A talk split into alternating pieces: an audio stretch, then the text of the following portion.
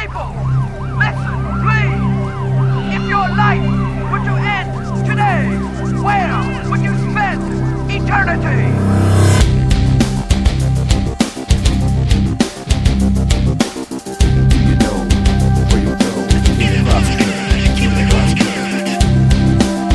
Welcome to the Cross Current Radio Show, your spiritual speaker's corner, broadcast and podcast.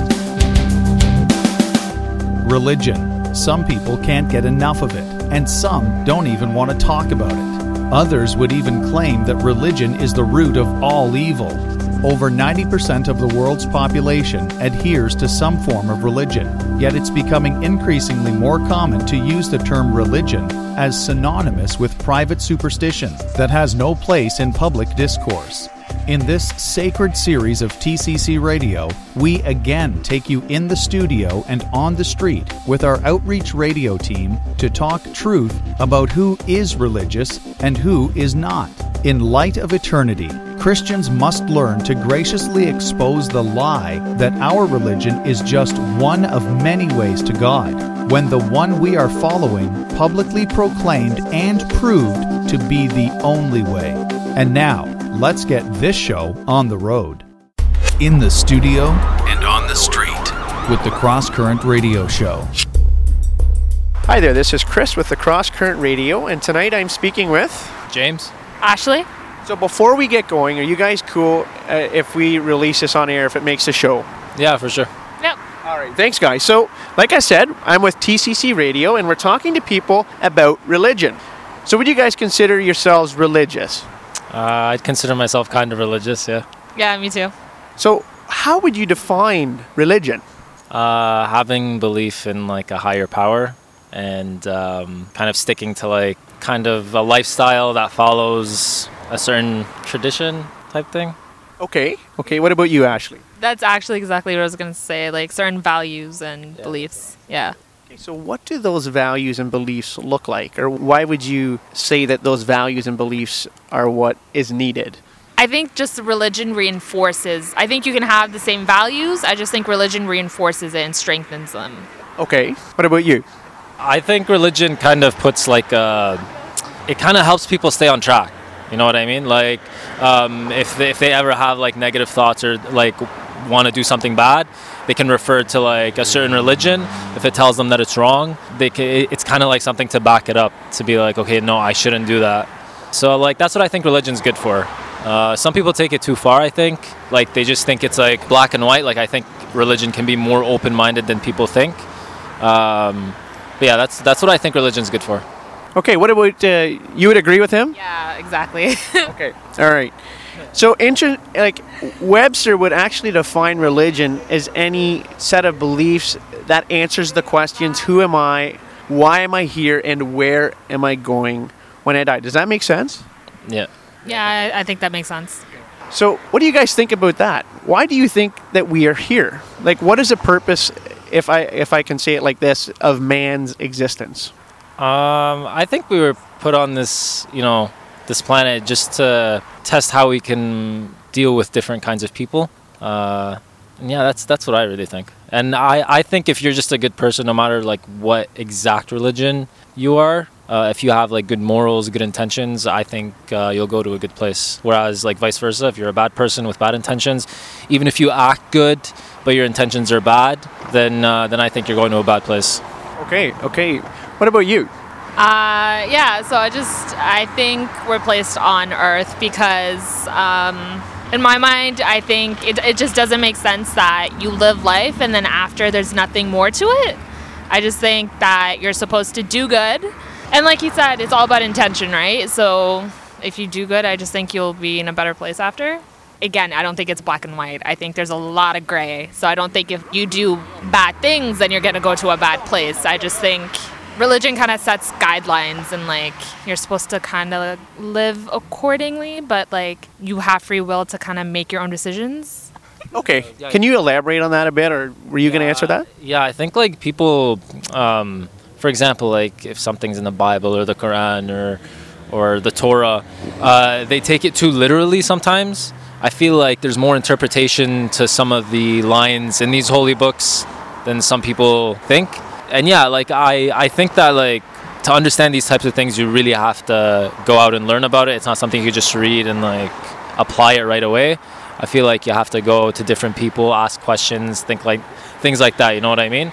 So I think that's what she meant by gray zone, is that like it's not black and white. Like you can't just take everything literally from these books. You have to actually go out and learn about it and see how you can actually apply it in life. Like these books were written so long ago, and you have to apply them to like today's era, or like, you know, now, not how they like applied it back in the day, like hundreds of years ago. So yeah, I don't know if like she. That's what I was gonna say. Are you guys kind of suggesting that that truth is subjective, or do you think that truth is objective? Do you know what I mean by that? So like in religion, I think that like personally for me, I think that there's a God or like a higher power. That's black and white to me. Like I think there's a God, but I think like the rules that he gave us, they can bend a little depending on when you're living. So big question. Yeah. Next question I have for you guys is, do you guys think that there's one true religion that can objectively answer the big questions of life? Why am I here? And where am I going when I die, etc.? I think like majority of religions kind of have the same answer to that though. Like they all think you're here for a purpose and you kind of need to figure that out during like as you live life. And I think majority of them also think that there is an afterlife, whether they think it's heaven or hell or whatever. But I'd say like all of them kind of have the same answer. Okay. You agree with that? I would say that I don't know enough about all religions to say that there's one true religion. So I wouldn't be really able to answer. Okay. Have you guys ever heard of how God answers these big questions? Well, like through prayer, maybe. Through prayer? Like, what do you mean, like answer, like why we're here? Like that's correct, yes. No. Well, here's the problem, guys. We are created in God's image. You and I are image bearers of God. And we, because of that, are given value and dignity. For example, if someone came up right now and punched him in the face, I think you would get pretty offended, right? Because we don't treat one another like that, right? Yeah. And so here's the thing. We are image bearers of God, but the problem is we've all sinned. Do you guys know what sin is? Yeah. How would you define sin? I guess doing something that you shouldn't have done, exactly. Okay. I'd say it's... So, like, there's obviously a definition of good morals. I think, like, if you do the opposite of that, that's sinning. So that's how you guys would define sin. And that's the thing. Sin is breaking God's law, right? It's violating God himself. As image bearers of God, we are created to reflect and bring glory to him. But instead of doing that, what we do is we lie about who God is. So, for example, if someone commits adultery, God is not someone who is an adulterer, but he's always faithful. When someone steals, they're portraying God as a thief, but God never steals. And in fact, when someone lies, we portray God as a liar. I don't think we literally portray his image. I think he gave us free will, and how we decide to go about that, that's our problem. I don't think we literally portray his image. Like, he created us, but he gave us free will. So he kind of expects that of us. Okay, I understand where you're coming from with that, but here's the thing to that, Ashley, is that whether or not we like it, we are created in his image, okay? And because he's created us, he's the creator, we are his creation. We don't get to tell him, in a sense, what to do. Does that make sense? Yeah. Hi, this is Chris with TCC Radio. We'll get back to you on the street with James and Ashley in a few. But first, here's how you can partner in the gospel with us. Hi, I'm Corey McKenna, president of The Cross Current. We all know that Canada needs Christ, yet how are the lost to believe in him of whom they have never heard? That's why we're asking like-minded Christ followers in Canada, will you help here at home with The Cross Current? Thanks to ministry partners like you, we were able to raise the minimum support necessary to send me into the field full-time on July 1st. But to launch a new online training platform and release a new radio program to reach more youth and young adults for Christ, we need your support. As you pray for us, would you consider sowing into our ministry? And then go to helphear.ca That's helphear.ca and give. We thank God for you and your partnership in His gospel. Oh, right. And so He's created us in His image, and none of us are God. We're not. But the reality is we've sinned against Him. You know, a lot of people think that, well, when I steal, the reason it's wrong is because it hurts the person I'm stealing from. Yes, I agree that is a consequence. But the reason that it's wrong is because God is not a thief, and I'm portraying God as a thief when I'm taking from that person. In a world where truth is subjective, why would it be wrong to steal from someone? Like going back to what you were just talking about, like, do you, if I could reword it, do you mean that, like, you think we're like God's ambassadors type thing? Like, we're out representing God so that if we ever go to steal, for example, like you're making it sound like God is the thief? Yeah, we're portraying God as a thief when we're doing that. Yeah. That's what I was trying to say, yes. Trying to say, okay. Does that make sense?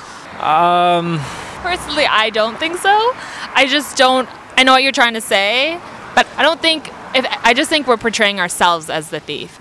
Okay, and I understand what you're saying with that. I think what you're saying is, if that's the case, then I'm not responsible. But here's the thing, we are responsible. No, I'm saying we are responsible. That's why I'm portraying myself as the thief. That's right, and we are fully responsible. But think of, do you work for a company at all? No.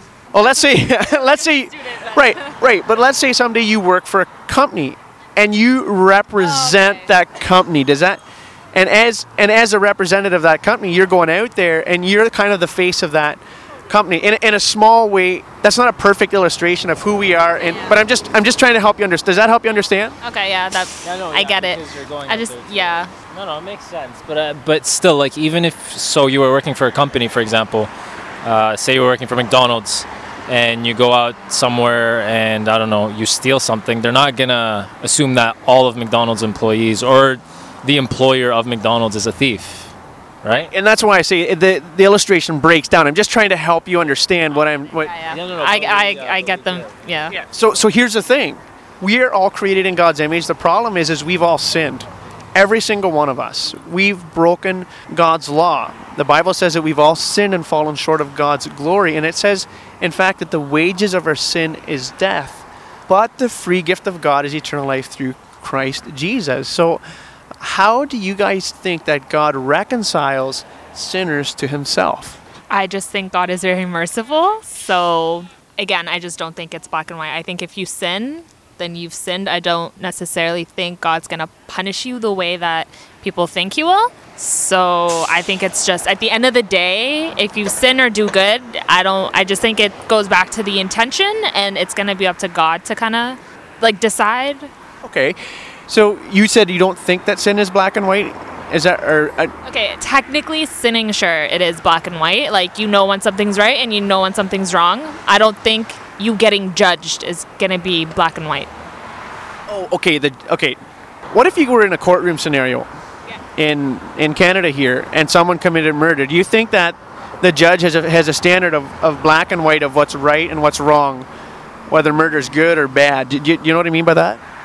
No. It really depends on the situation of, like, why he murdered the person, under what circumstances. If it was self-defense, for example, then... it's going to affect the judge's decision, right? Right. I'm talking about cold-blooded murder, where someone just goes up and murders him point-blank for no reason. He deserves, whatever consequence is fit for his murder. Yeah. Like, it's black and white. Like, I think when people judge others, I think they make it black and white. Like, for instance, the courtroom, if someone murdered someone else, whatever they're, like, okay, mine is self-defense. But, I mean, if they killed someone... but they say had a good reason. Okay, sorry, I'm not saying anyone has a good reason to kill someone else. But I think in that sense, when they are getting, like, sentenced or whatever, I think that's black and white. Like, they don't take into consideration other factors that played into that. So you would agree that a human judge judges with black and white, but you're saying God doesn't? Is that, am I understanding correct with that? Personally, that is what I think. But here's the thing, guys. If I went into the courtroom scenario... and that judge is supposed to be a good judge. The guy committed cold-blooded murder. If he's a good judge, what's he going to do to that guy? I think you'd agreed that he's going to give that guy justice. Is that correct? Sure, like sentence him. Right. And if he didn't, and all the evidence proved the guy was guilty, what would we say about that judge? That he made the right decision. Wrong decision. No, sorry. We would say he's. Yeah, the wrong decision. Right. We would say that he's worse than the criminal he's sentencing. Now, a lot of people think that God's goodness is going to be what gets him into heaven, but do you ever think about God's goodness being our greatest problem? No. I think he's merciful, but to a point. Like, if you keep repeating the same actions that you know you shouldn't, then I think there's, like, a limit to that. Like, I don't think him being good is going to make it a problem, because eventually it's going to, like, it won't count. Like, you're not going to be forgiven. Okay. Well, here's the thing. Yes, God is merciful, but maybe it's better for me to explain how he's merciful. But back to that courtroom scenario, if the judge does not give justice to a situation, we would say he's a horrible judge. If God would not bring justice against all of our sin, he would not be good and perfect. But the reality is, guys, is God's goodness is our greatest problem, because God is good. He needs to bring justice against our sin. And the Bible says that it's appointed unto man once to die, and after that comes the judgment. But here's the thing. We all deserve to spend an eternity paying for our sin in hell. Just like a good judge is going to bring justice against those who've committed a crime. I don't know if you've heard this before, but God's goodness is our greatest problem. So the question we're asking people tonight is, do you think you'd be good enough to be with God in heaven after you die? And the reality is, none of us would be. We've all deserved God's wrath in hell because of our sin. But there's hope tonight. There is hope in Jesus Christ. Because Jesus came down and lived that perfect life. He went to the cross, and God the Father poured out his justice, or his wrath, on Jesus Christ in your place and my place. And the Bible says if we repent of our sin and trust in Jesus Christ for the forgiveness of our sins, God will grant us eternal life, and we'll spend forever with him in heaven because of what Jesus Christ did. So I'm here to tell you tonight that there's no amount of good that we can do, but the only good that we can have is in Jesus Christ. Does that make sense to you guys? Yeah. Yeah, I got what you said. Personal. Let's get personal. And make sharing your faith a part of every day. Welcome to Let's Get Personal, a 60-second sample of personal witness training with the Cross Current. Christian, have you listed out the lost in your life? God's already placed you within a plentiful harvest of personal contacts, so commit their names to paper and begin praying for God to give you the boldness to share Christ, and for God to give them the desire to receive Christ, because faithful prayer is step one toward faithful personal witness. And that's just a glimpse of how TCC can equip you and your church to normalize sharing Christ in all your personal relationships. Personal. For more personal witness center training, visit thecrosscurrent.com.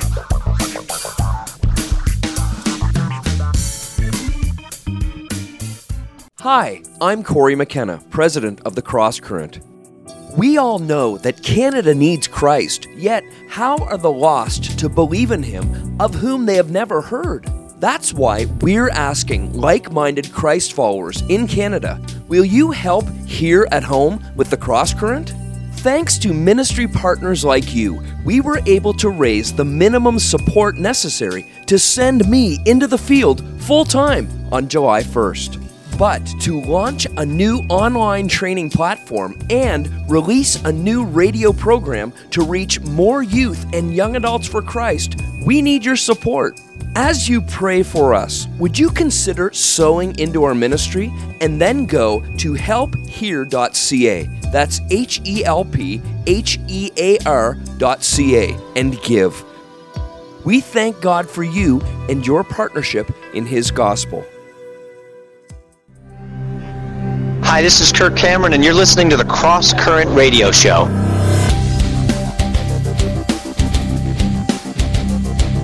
Hi, this is Corey McKenna, founder of the Cross Current and host of TCC Radio. And let me ask you here from the studio the same question we're asking others out there on the street. Do you got religion? Now, any skeptics listening may be saying, nope, not me. I don't go to church. I don't recite creeds. I don't worship anything. Because God and religion are really just Western ideas for the ignorant and weak-minded. Well, in all due respect, anyone who says such things is just plain ignorant themselves.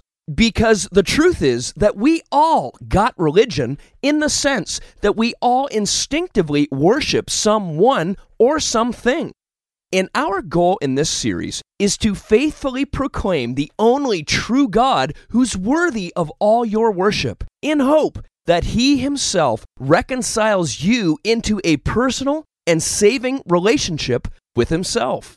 And toward that purpose, we'll again be reasoning from Scripture and confronting culture, both in the studio and on the street. In fact, let's go to God's Word right now to learn more about religion from a Christian missionary named Paul, the apostle, that is. History tells us that Paul arrives on the scene as Saul, a powerful, smarty-pants skeptic who spends his time actually killing Christians. That was until one day when Saul was personally confronted by Christ himself, radically born again into a relationship with him, and chosen by him to be his messenger.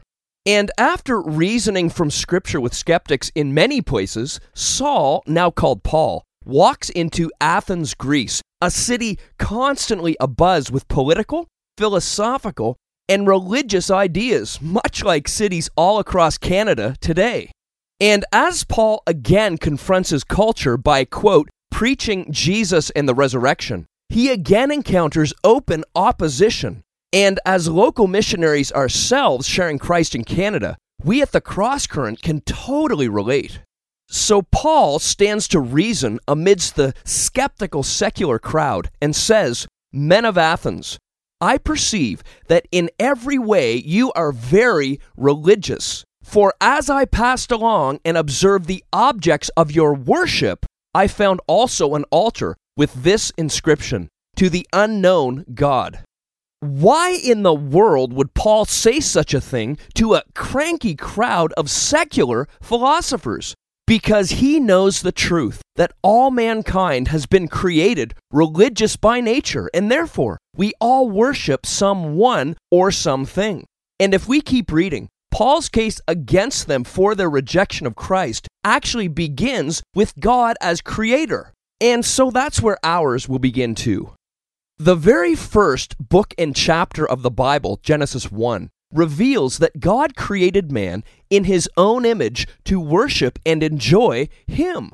So, as His creatures, the rituals and practices associated with religion actually began as an instinctive expression of our innate God-given desire to worship Him as our Creator. That's why the history we have of some 4,000 different societies to date, both Western and otherwise, confirms one common trait in each. All people got religion, because all people are inescapably religious by nature, just as God says they are. So Paul's not at all surprised by the fact that everyone in Athens is religious, and I'm not at all surprised by the fact that everyone in Canada is religious either. Because Scripture says that God Himself has set eternity in our hearts, and everyone will choose to worship someone or something. However, here's the problem.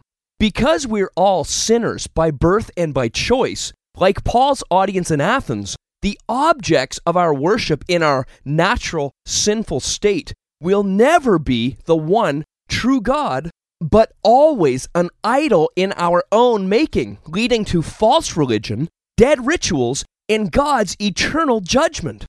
But please hear this, there is hope, because the true religion is neither rules or rituals based, but is actually a relationship with God.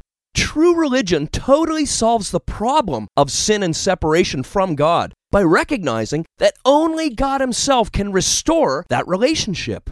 True religion doesn't rely on rules and rituals to earn salvation, But because of the new birth in Christ, the commands of God are now joyfully obeyed out of love, gratitude, and thankfulness for the salvation that God alone has graciously provided.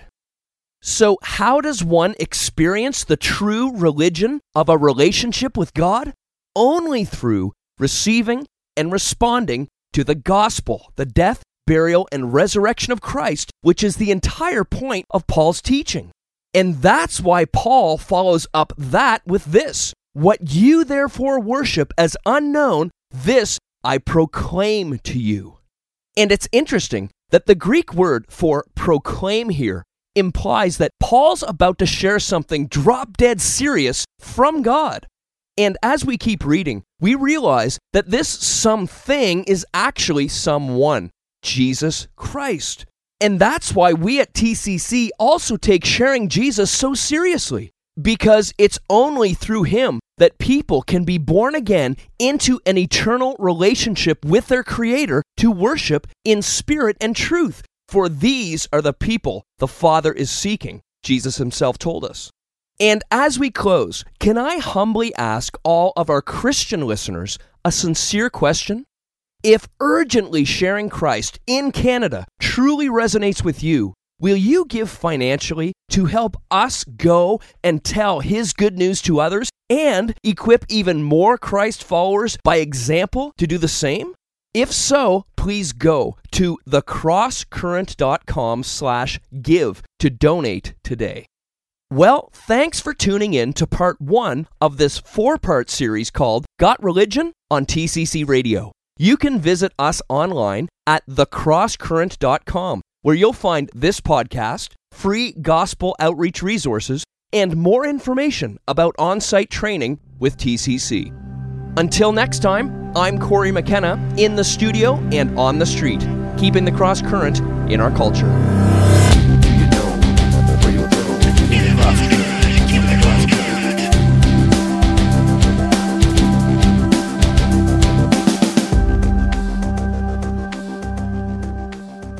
Hi, I'm Corey McKenna, president of The Cross Current. Will you help here, HEAR, at home with us? Thanks to ministry partners like you, we were able to send me into the field full-time on July 1st, but to equip more Christians online and to engage more non-Christians on air, we need your support. To learn how to pray, give, and go with us, visit helphear.ca.